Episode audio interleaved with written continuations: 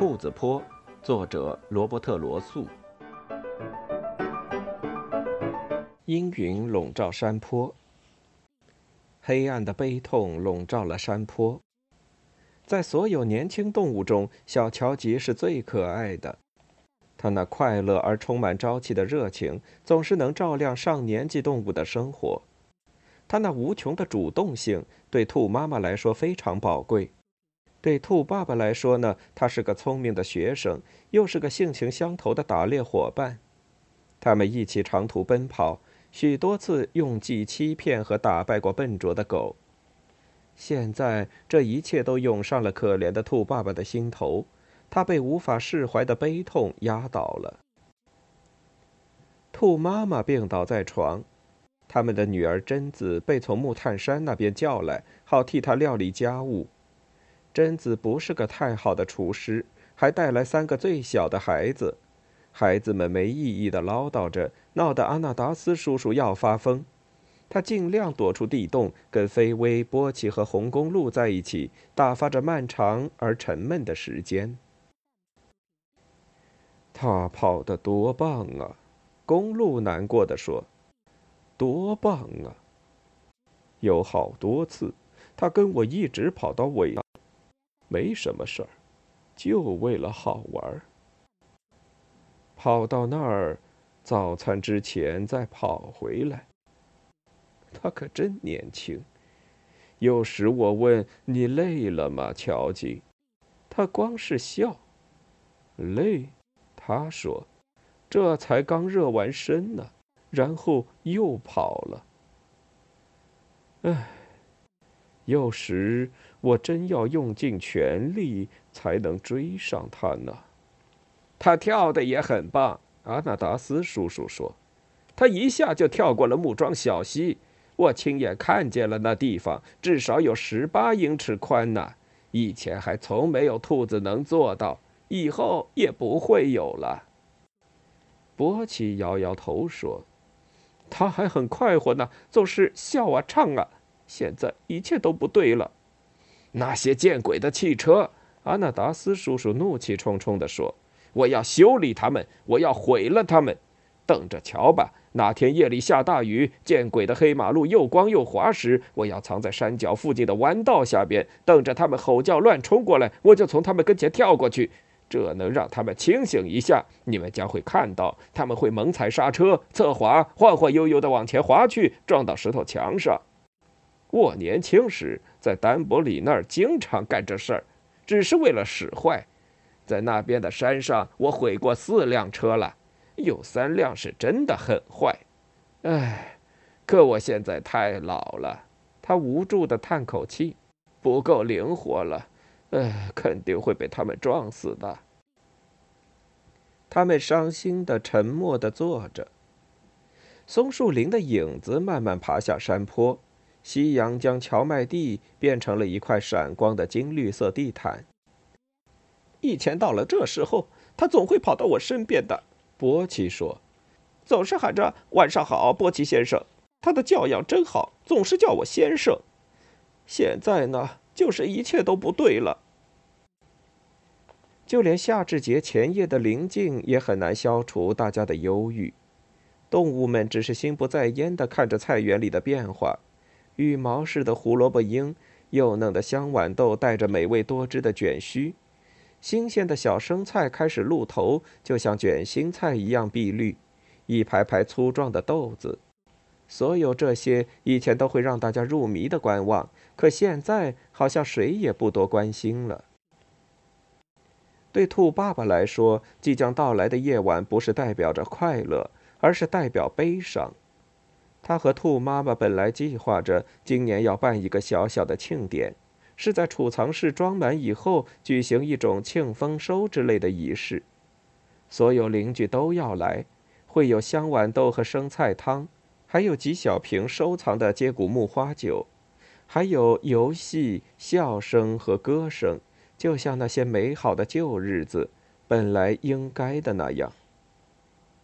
可新的储藏室并没有建起来。兔爸爸和阿纳达斯叔叔没这个心情，而且该让小乔吉做架子的。兔妈妈也没定下储存食物和做罐头的计划，她最近只能坐在摇椅里。傍晚，兔爸爸坐在地洞外，小家伙们不停闹腾，把屋里弄得没法忍受。贞子呢，又吵闹又粗心地刷着盘子。阿纳达斯叔叔坐在兔爸爸身边，一阵阵的打盹儿。突然，兔爸爸发现一小群动物在匆匆跑下山坡。他能听见田鼠威力激动的声音，还有他的表亲们吱吱的尖叫。他能看见飞微明亮的黑白两色，还能认出波奇那摇摇摆摆的大身体。他们走近了，威力冲出动物群，向兔爸爸飞跑过来，激动的长声尖叫着：“我看见他了！”他疯狂的叫道：“我看见了，阿纳达斯叔叔，醒醒，醒醒！我看见了，我看见小乔吉了。”一片混乱和喧闹的场面简直失去了控制。贞子跑到门口来，手上还滴着刷碗水。他的三个小家伙比平时嚷得更响，田鼠们狂热的叽叽喳喳叫着。兔妈妈蹒跚的走下椅子，阿纳达斯叔叔干脆在椅子上往后一仰，让那些倒霉的孩子安静一下。他抢着跳起来吼道：“谁能？”可大家都在同时尖叫着提问。菲薇用前爪拍拍地面，“安静，安静！”他喊道。毛蓬蓬的尾巴非常轻微的翘起来。说一句，我就……大家马上就安静了下来，因为菲薇可从不平白吓唬人。嗯，威利，菲薇静静地说：“继续说你的故事。”哦，威利气喘吁吁地说：“我又去窗台了，雨水桶换了新盖子，我想试试，就去了。它非常结实。”我去了窗台上，往里看，就看见了他。我看见小乔吉了，他趴在膝盖上，啊，那位女士的膝盖就在他的膝盖上。而那只见鬼的老猫呢？阿纳达斯叔叔插嘴说：“他在哪儿？他在哪儿？他也在那儿，而且他还给小乔吉洗脸呢。”大家爆发出一阵怀疑的低语，菲薇只好又翘起尾巴。他就是那样的啦，真的啦。威利继续说。摸摸小乔吉的耳朵了，到处了。乔吉好像挺喜欢的。乔吉一低头，马尔登先生，啊，你们知道，就是那只猫，就给他挠挠脖子后面，好像是抓跳蚤。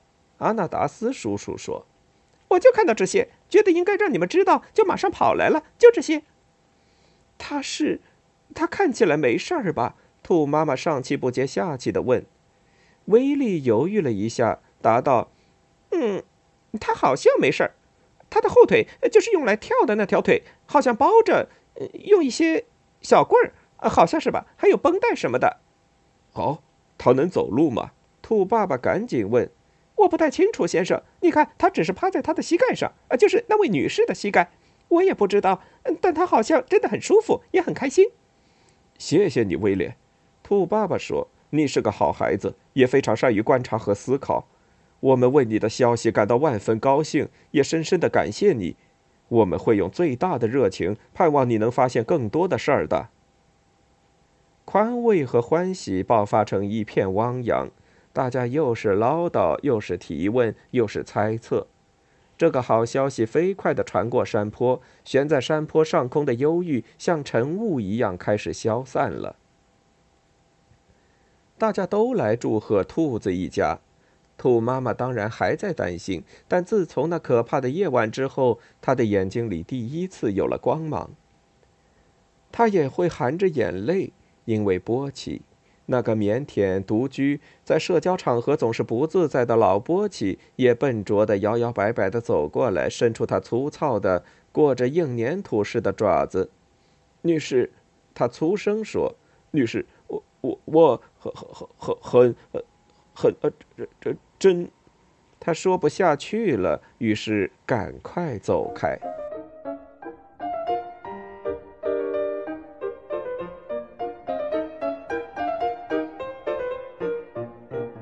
欲听完整版有声书，请关注我的微信公众号“我也读书 FM”，获得收听与更新信息。